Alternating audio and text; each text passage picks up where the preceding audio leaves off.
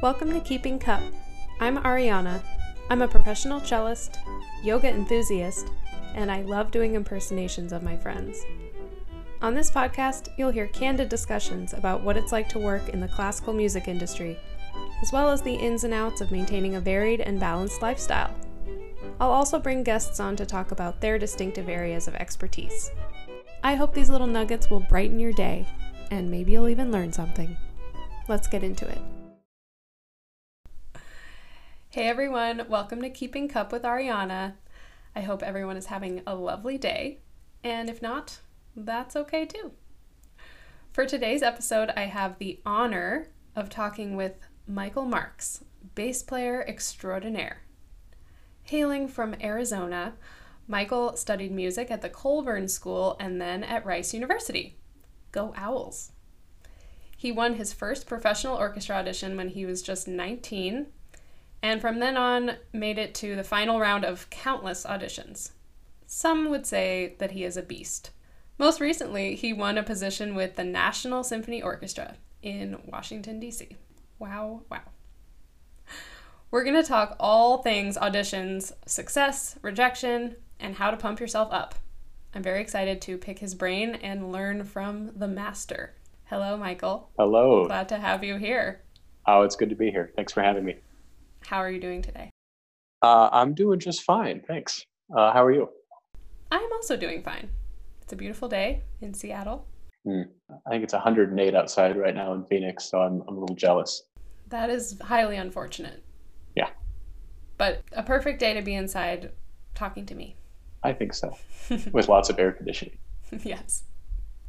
I sort of hinted in your intro about the first job that you won. Was that your first audition? It was. Um, in terms of, uh, obviously, I'd taken like youth symphony auditions and chair placement auditions and school auditions and things like that. But in terms of um, an audition which could result in some sort of job, income, anything like that, was my, my very first audition. Wow. Okay. So that was your first professional audition and you won it. And what what was that job? Uh, it was for the principal bass of the Arizona Opera. Uh, and I took the audition right after my first year of college uh, with virtually no expectation of of winning or doing well or anything like that. But um, you know, it was my hometown. Um, my old youth symphony director was the was the artistic director um, of, of the opera, so he kind of encouraged me to take it, and kind of worked out. I was I found I was less nervous than I had been for other auditions because I didn't really expect to do well in it. That's amazing. So you won principal of the Arizona Opera when you were 19 and but you were also in school at the same time. So how did you juggle that? Right. It was a little challenging at times, but um, Colburn and my teacher Peter Peter Lloyd um, at Colburn were very willing to let me get that kind of experience and um, accept the job while still being in school. So usually, what would happen was um, if I needed to run out to Arizona for a a production, it would kind of be grouped in like a, I'd be gone for like a whole week, and then the following weekend after that, and that would wrap up the entire production. Oh, and for anyone listening that doesn't know, Colburn is in LA. I should have mentioned that before. Right, right. Quick 55 minute flight. Um, and since my parents live in Arizona and like my high school teacher lives here, I could usually just borrow his bass and stay with my parents um, while working, which was very nice. Got to spend time with them and still make a little bit of money too. Very nice. Remind me how many years you played there and when did you decide to stop? I played three seasons. Um, I, I, don't think I ever was able to play a full season due to my responsibilities at, at Colburn, but I played until I graduated from Colburn and I moved to Houston to go to Rice for a master's degree. Um, at that point, uh, I knew that I had gotten a lot already out of the opera in terms of like my own musical maturity and, and learning how things kind of work in, a, in a, an orchestral job. And I knew that I needed to be in one place to really kind of hone my skills and get ready for these other orchestra auditions. In addition to that, um, Rice also, for those of you who don't know, has a very intense, I would say. It's a very, um, yeah, intense orchestra program. Um, generally rehearsing all the time, and uh, it's very difficult sometimes to get out of a rotation. Um, so I, I, knew that would be kind of problematic, and I, I, just decided that I wanted to focus my time and energies at getting better while I was at Rice for those two years. One reason that worked better while I was in LA is Colburn Orchestra has uh, a very specific schedule that kind of accommodates to that, where they, instead of rehearsing like Monday, Wednesday, Friday, two and a half hours each day for a month or two months before a concert, what Colburn will do is they'll have a week and a half before a concert, they'll rehearse almost every weekday and then a concert on a weekend. So if there wasn't a conflict with a Colburn Orchestra concert, it was much, much easier to get out. Kind of a perfect storm that let me do both of those things at the same time. So it worked out pretty nicely. Yeah, a lot of schools probably wouldn't wouldn't have been able to accommodate you or wouldn't have been as willing at least. Right. I, I would have a hard time imagining many other schools doing that. But Colburn, um, again, for those of you that don't know, is a very, very small music conservatory, about 120 students uh, total across, you know, all, all the different degree disciplines and, you know, bachelor's degree, master's degree, different certificates, 120 total. So you really get to know the administrators and your private teacher very well, and it's easier to make your case than for a large school. Yeah. So you got your first job, but you obviously knew that that wasn't necessarily going to be your end goal in terms of winning an orchestra job. So, did you take a lot more auditions during your undergrad? Uh, I did, because you're right. Uh, that wasn't my end goal to stay in the Arizona Opera. I mostly would take auditions that fit with my schedule and that were very easy to get to. Because um, while I did have that income from the Arizona Opera, money was still a little, a little tight, and auditions, as many of you know, are very expensive, particularly when you play the bass.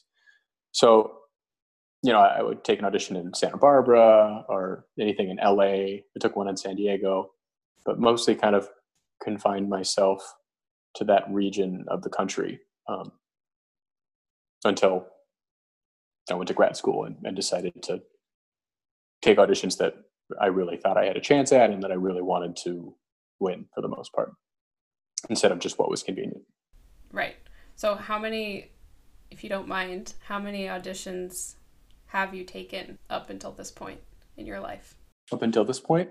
Uh, well, actually, in preparing for this interview, I, I made a little tally oh. and I came oh. up with 19, 19 auditions. Oh, wow. I was guessing, but I was wrong. I thought it was less than that. No, started. This is this is from a, a span of um, six years, from 2013 to 2019. Wow, this is 19 professional orchestra auditions. Yep. In six years. Yeah. That's quite impressive. Thank you. it doesn't didn't feel that impressive when I was doing it, but uh, certainly in retrospect.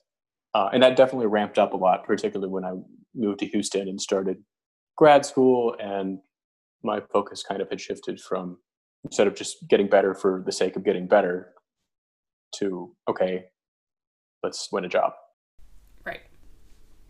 Okay so 19 auditions later i'm assuming that you've learned learned some things about yourself and the process from the very first one which you won to the present day um, which i want to hear about when you won your most recent job, but we'll get to that. Um, so, can you talk about some things that you've learned throughout your audition experiences? Yeah, absolutely.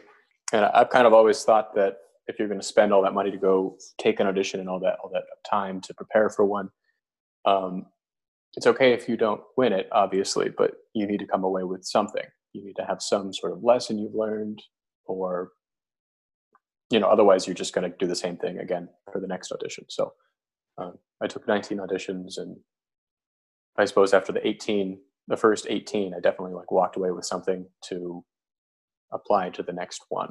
So I think that's a very important part of the audition process. But in terms of things like very specific things that I've learned, learning what I need to feel comfortable is a really important one. So that might mean I need a full day of rest between flying into an audition and playing the audition, meaning if I fly in Wednesday, I have Thursday off, I play on Friday. Um, that's both for me and for my instrument to kind of get used to the new environment, particularly coming from such a humid place like Houston. so that's that's one specific example. You might find out you might find out what you need your routine to be the morning of the audition. You might need to find out what kind of warm up you need to do. You might learn that you have a tendency to over warm up before you play around. So you learn what it is that you need to perform your best and feel comfortable when the actual audition comes up. And I would imagine that these little things are very different depending on the person, right? So everyone would have their own thing. So it's basically like knowing yourself and your tendencies. Yeah. And for some people, that takes 18 or 19 auditions. And for other people, they're just good. They get up on stage and they do their thing. But uh, I wasn't fortunate enough to have it that easy, but they definitely learned something from every audition. Some other takeaways that I, I thought of are um, you prepare in such a way that you don't feel like you're hiding anything from the committee. There's nothing you're hoping that the committee doesn't ask for. You don't want them to ask for the specific excerpt or a specific way. You can do it. So even if you don't ask that, you sh- you show up and you walk on stage in a much more confident way, knowing that doesn't matter what they ask. That's a good one. Yeah, I think so. I need to know that one. Oh, it took me a really long time to, to realize that was happening. Um, and, uh, you know, of course, there might be some less favorite excerpts, less favorite moments in, in your preparation, but um, ultimately, I think it's important to feel proud of, of what you've prepared. And then the last one is sometimes you just don't win. Sometimes you just don't advance or play the way you want it may sound like there's no lesson to be learned from that, but that, of course, in itself is a lesson. Um, you don't want to learn that lesson too many times because then I feel like you're just saying, "Oh, there's nothing I can do. There's nothing to happen." But sometimes you it just doesn't work out. Right, and and you you got so close so many times, and I'm sure after a while that kind of I don't know. I would imagine that would be kind of difficult, but you always seemed to stay positive yeah, I mean, there's definitely a pretty long period of time where I was referred to as a bridesmaid by some of my friends. a bridesmaid, never a bride. Exactly. Yeah, and I, I always was super grateful that I made it to the finals to begin with. I mean, generally that means the committee is interested, but maybe you're not their cup of tea, or, or there's something specific they wanted that you didn't have, or, or you know, something like that. But it, I always felt like I was on the right track um, and I never felt like I played a perfect audition. So I felt like there was always more that I could do to prepare for the next one. And you know, I always had a lot to to be happy about. Otherwise. Well, those are some really helpful tips, and I think a lot of people can probably apply those things to any aspect of their life that's trying or difficult, like job interviews, you know, big events things you have to prepare for and yeah. finding like what works for you i think is a good thing. Yeah i think so. And i think it's also a lot easier to be optimistic about the future when there are things that you can actively do to help make your case in the future. Um, it's a lot harder when you have like a, a very defeatist attitude of well that was my best and they didn't like it so we'll just try again next time there's a lot of uncertainty with that in terms of well if they didn't like it last time what's going to make them like it next time? So that kind of progressive mindset literally of me making progress i think helped a lot in those instances. Well thank you for your words of wisdom. They are very helpful. All right i'd love to hear about audition number 19 for the national symphony. That was probably very exciting, and I'd love to hear about what it felt like when you won and if you had if you noticed anything different in your preparation for that one that maybe got you the result that you were going for. Oh, definitely. Uh, well, in terms of what it felt like to win that job, I mean, I was just completely astonished, first of all. Um, a little bit in disbelief. I, I remember walking to back out into the hall after they called my name. Um, and I got to meet everybody on the panel. It was a pretty big panel too, and it's kind of a, like a receiving line at a wedding where you just shake everyone's hand and you say your names. And I just I must have looked so like starstruck and just like wide eyed and just like shell shocked. Um, most shell shocked, exactly. Yeah. Uh, and most of these people I had never met before, didn't have any kind of relationship with. Um, practically all of them, actually. You know, they're members of the National Symphony. Like it was definitely a little starstruck that I would get to be these people's colleague. So all of that was racing through my head as I like shook the hand and moved to the next one and shook the hand. And so that was that was uh, kind of crazy. I hope I didn't make too much of a fool of myself, just like smiling and nodding and everything. But sure you didn't. A little bit of an out of body experience, I think. Uh, but also, what came a little later was a, a pretty big sense of, of relief that things had kind of worked out after all these auditions and all this time and energy and practice. And you know, I had won an audition for a really incredible job, kind of job where you know several years ago I may have not thought I'd be qualified for. So, for sure, a very emotional day. In regards to your preparation for that audition, did you do something different in your preparation, notably, or was it just this one happened to work out? No, I think there were there were several things that I did differently. So I, I wish I could say do this one thing differently and you'll win a job with the National Symphony, but it wasn't quite that. But I really wanted this job, and I decided to really give everything I had for it and really try a bunch of different things that maybe I hadn't fully invested in before. So one of these things that, that I changed differently I actually got from you. It was a, a really great piece of advice. No way. Yeah. Well, you would you kind of noticed that I get really stressed out, uh, particularly in the spring of 2019. There were like four auditions all in a row, um, and I I took them and I I practiced a lot and uh, I was definitely feeling a little burnt out, and I didn't really save much time for other things, uh, specifically eating well, exercising, and things like that. So I took a much more holistic approach to National Symphony, particularly because I had all that time before it. I had the entire summer and the month of September to really feel good about this. And it was really the only the only audition that was kind of on the horizon. Maybe you had another one that you didn't have to take, but yeah, I feel like that that makes a big difference when you can really focus just on one at a time and one list because they all have different lists. Absolutely. Yeah.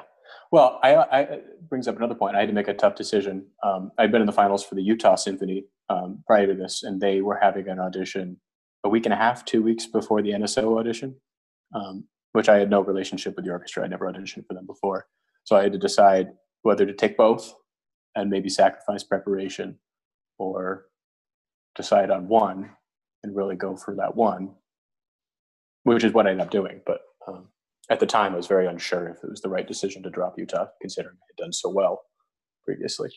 Back to uh, when you said that you got the idea from me.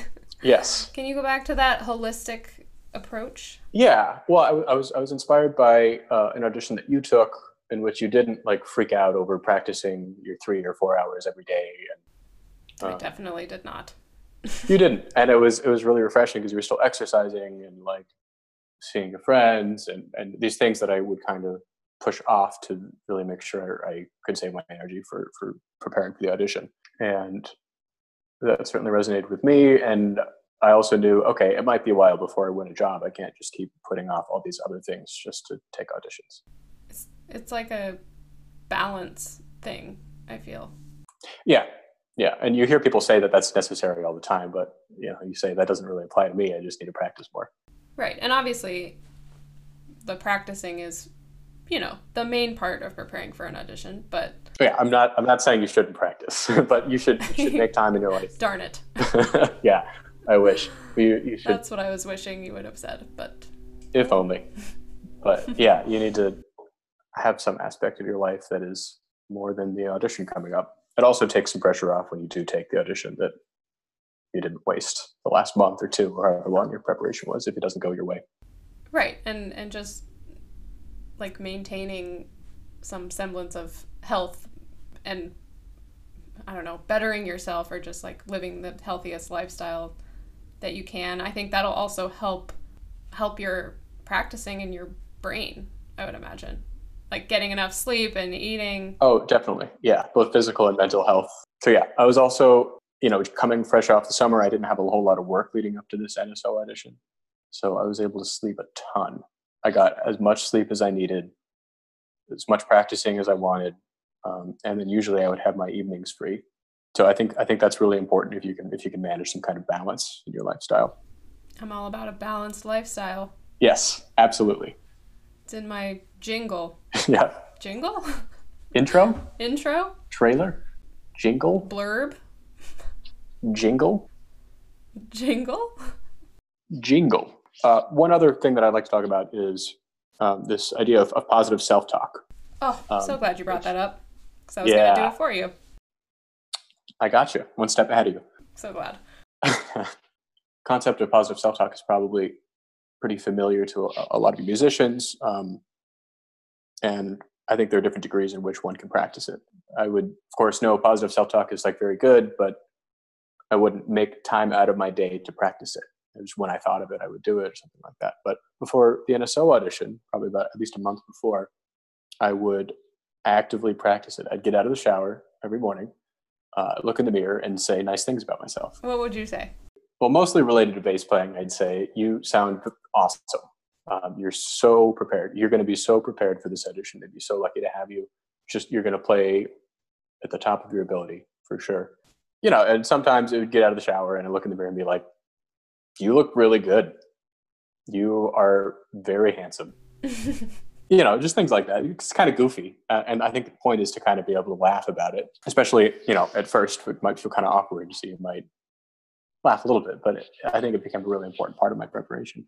And you know, fast forward to the actual audition, um, I played four rounds because there was a final and a super final in DC, and particularly when the stakes got high in the last two or three rounds, I would have a mirror in my dressing room, my warm up room, uh, and I would do the same thing I would do every morning, talk positively about myself out loud, and I think that really helps in a couple of ways. Um, specifically, when you walk on stage, I mean, you've got your own cheerleader, like you know, on stage with you. Most people can't say that; they don't usually allow other people besides the proctor on stage. So you're literally kind of talking yourself up as you go on stage. Uh, and I think another specific example is when you're playing your round.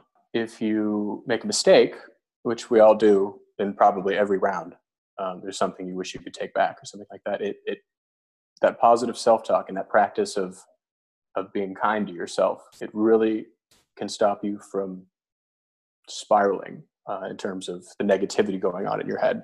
I struggled with that for a long time, particularly once the spiral starts. It's it's hard to stay focused on what you have to do for the rest of the round. and you could make more mistakes.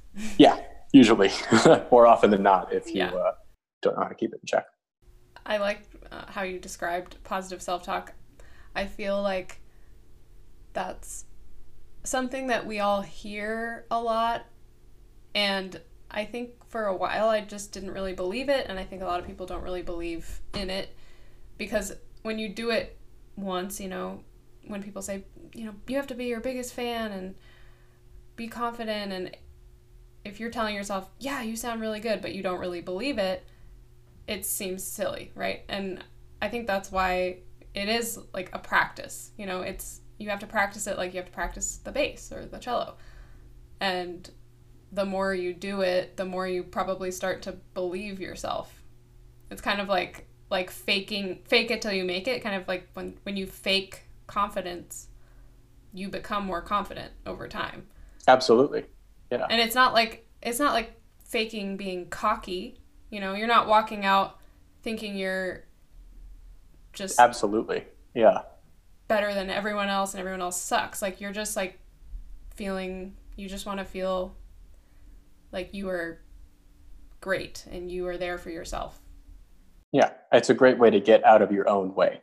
But I like what you said about not being cocky. Because one thing that I, I made sure, the line I made sure never to cross with my positive self talk was things that I didn't have control over. For example, you're going to win this audition. I, I would not recommend saying that because it maybe is good for hype, but it puts, I think it puts extra pressure on oneself to. Fulfill that. You can only control yourself and you can't there's so many variables. Yeah, and I think I think as somebody that's taken so many auditions, I think the goal the healthy goal of, of playing around is to go out and just play in the way you want to play. Uh, it's not up for you to win the job. You can only do your part and then try and hope that your plan convinces the people that actually get to vote. Yeah. I always have the tendency to I don't necessarily put myself down, but I I get really wigged out when I'm at an audition and I I know that certain other people are there. Like that's a big part of it too is like trying to kind of stay in your own zone. Yeah, because you can't control who's at the audition, who shows up, which cellist that sat in front of you at school and you think is better than you is also at the audition. Like you can't control those things. But I I always I might feel confident and then I see, "Oh no. So and so's here. They're so good.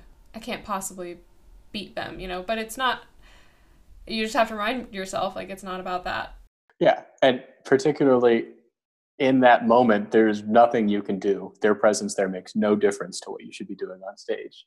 Uh, I realize that's a lot easier said than done to ignore that this person is there or these people are there, whatever it may be. But if you can stay in your own lane, put those blinders up, I think you'll be better off because you may know how this person sounds in a practice room. Maybe you don't even know that, but you don't know what they'll sound like under pressure in an audition, playing specific excerpts, and it just it doesn't really matter until it does matter. You know, until the person, until the um, personnel manager comes out and says who advanced and who doesn't.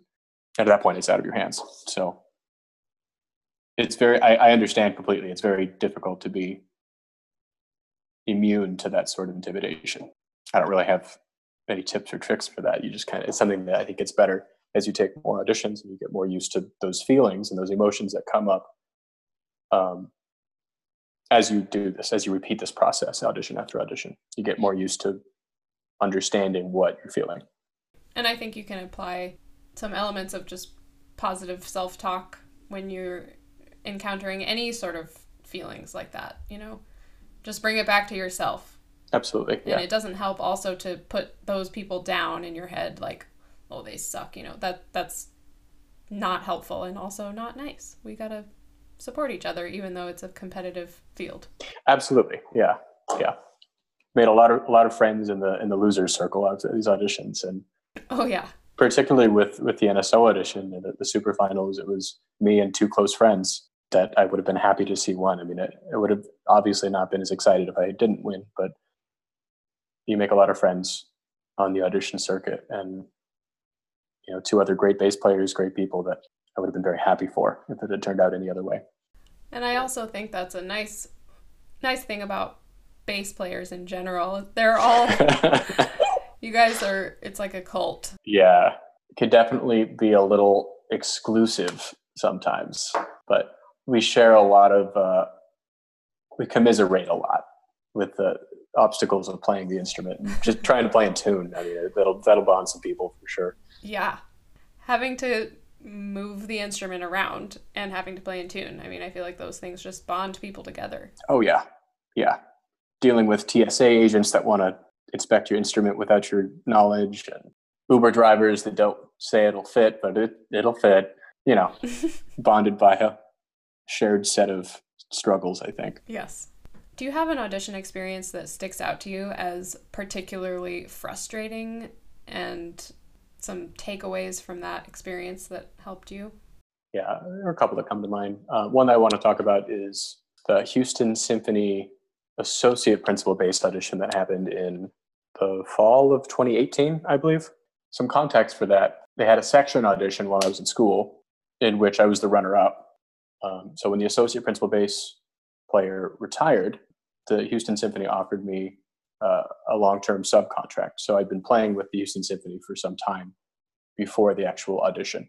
You've probably heard the phrase that the hardest job to win is the one you already have. So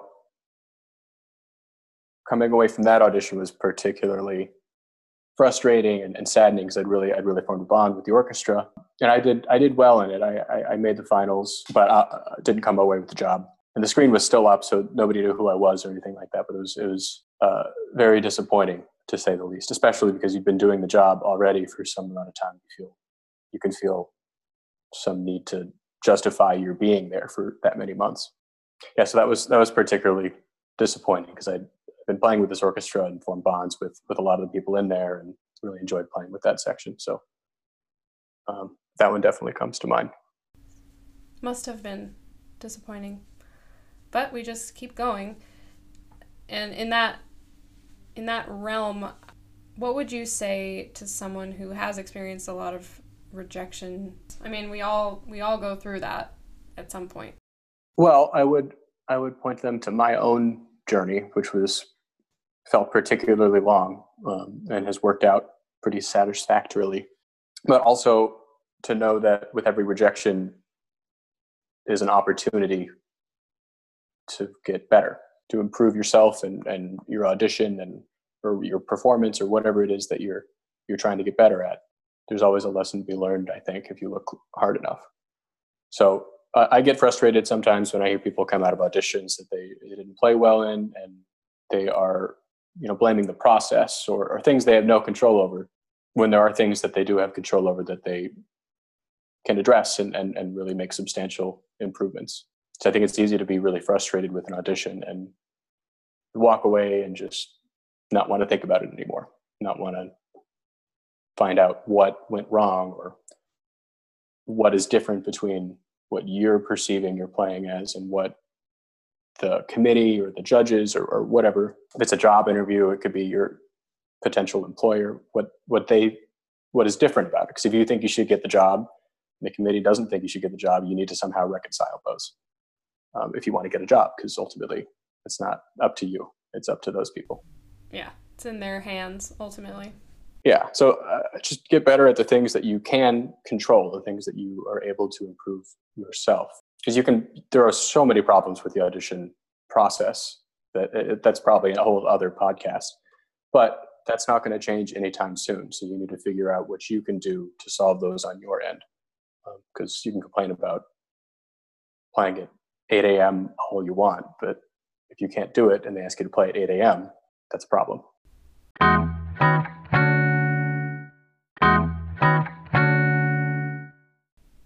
Are there certain bass players in the the world of bass that particularly inspire you? Oh, definitely. Yeah, I'm thinking of uh, I'm thinking of my teacher at Rice, of course, Tim Pitts, who um, obviously is a huge inspiration and uh, a good friend of mine, a mentor, who really uh, he like always believed in me and always was getting me ready for the next thing. And was, we talked about staying positive before, and he's definitely a big part of that. And uh, he's had such an incredible career that I hope to also someday uh, emulate. And that you know he's had an incredible orchestra career. He's been teaching at Rice for some time now, and even though he doesn't play in the orchestra anymore, he still gets to play a lot. And you know he's 60 years old or so and still sounds like amazing. Like that, that's what I want. Another person that comes to mind is one of my best friends, um, Andrew Peterson, who's another bass player that I went to Rice with. And, hey, Andrew. Hey, Andrew. Shout out to you You should to Andrew. come on this podcast at some point. uh, I remember coming into Rice. He's a year older than me, so he'd already been there for a year when we did our master's degrees. He played in the very first studio class, and I remember thinking, okay, I want to sound like that. He, I mean, he just sounded amazing. He was the most consistently amazing sounding bass player I'd ever heard. You know, I never ended up sounding like him, but I found my own way to play in my own way that I wanted to sound. Um, certainly influenced by Andrew, but it was always inspiring to see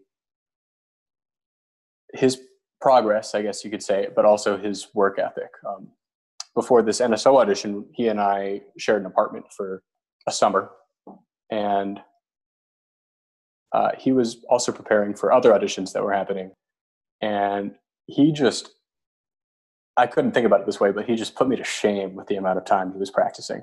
It was just he was so dedicated. It was really really inspiring just to see him just put his nose to the grindstone like that and just do what he felt he needed to do. And I could hear all this amazing bass playing from the other side of the door most of the time, you know, because we were sharing the apartment. That's cool that you can, you know, find inspiration and from your colleague and, and friend because as we talked about before it is a very competitive world, especially when preparing for auditions and playing the same instrument as someone. But yeah, I think we can learn from our friends and frenemies and competition. And also, another thing that you said, we should never strive to sound like someone else. I mean, we're never going to sound like someone else. Yeah. We're only going to sound like ourselves. Yeah. And you can be inspired by them and maybe covet their certain technical prowess, but ultimately, you're going to be yourself. And that's a good thing to remember. You can't really morph into another musician. Yeah. And I think it's important to be proud of how you sound also. Yeah. In some way, some way, shape, or form, yeah, you should be excited about what you're producing. Mm-hmm. It's a positive self talk. It is. It all kind of comes together, I guess. Mm-hmm. come full circle. Well, Michael, do you have any last thoughts about auditions or anything you'd like to get off your chest? I, I one thought, one thing came to mind um, that I don't think I've brought up was the importance of recording oneself. I, of course, would record my lessons while I was in school, and you know, for so, several auditions outside of school also. And you know, I'd watch them back, sort of on, my phone, or you know, just very passively listening. But um, what I did differently for this last audition was, you know, I dedicated, you know, an hour to listening to like a lesson or playing for somebody or just practicing in my room. And I'd take a piece of paper and a pencil and I would write down everything that I heard that I, I wanted to address. You know, and as the weeks go on, it gets more and more specific, much more picky. But at the end of this time you spend listening, you now have a list of things to address. Uh, and then what was important for me to do after that was to take the list and put it on my music stand and systematically go through and fix everything on the list, it, like to my satisfaction. Especially now that we're out of school and we don't have that teacher like kind of holding us accountable every week to play for. I feel like that particularly helps. Like you kind of have to be your own teacher in a sense and be evaluating yourself. It's very hard to do that while you're playing and like fix the things like because you want to be focused on playing not on fixing necessarily. But yeah i think you can trust your ears more so when you're hearing it objectively like as a, as a third party. As if you were on the committee what are your thoughts when you listen back to yourself? Um, and I, I think that's i think that's particularly important. Great feedback. I've learned so much Can't wait to tackle my next my next audition. I'm excited for you too. I should have been taking notes. Oh, but luckily I can listen to this episode. Thank goodness. You can. And it's and it's raw, uncut entirety. That's true. Well, thank you so much, Michael, for your wisdom. Oh, it was my pleasure. Thanks for having me on. I think it'll it'll help a lot of people. Um, before before I let you go, where can people find you on social media? Oh, well, since you asked, I have a Facebook and an Instagram. My Instagram handle is Michael Marks the Spot. Feel free to give me an add or a follow. Uh, Facebook, I'm a little more choosy with how who I let follow me. So cool, great, and a website uh, pending. Yeah, no website as of yet, but I do have beautiful business cards made by my beautiful girlfriend that I will mail to you if you express a desire for one. Great. Well, thank you so much, Michael, for coming on. It was a pleasure to have you. Thank you. You for listening to Keeping Cup. Make sure to subscribe so that you get notified when new episodes are uploaded. Intro music is an original tune by my dad, Roger Nelson, performed by Roger on piano and my mom, Karen, on fiddle. Cover photography is by Natalie Gaynor.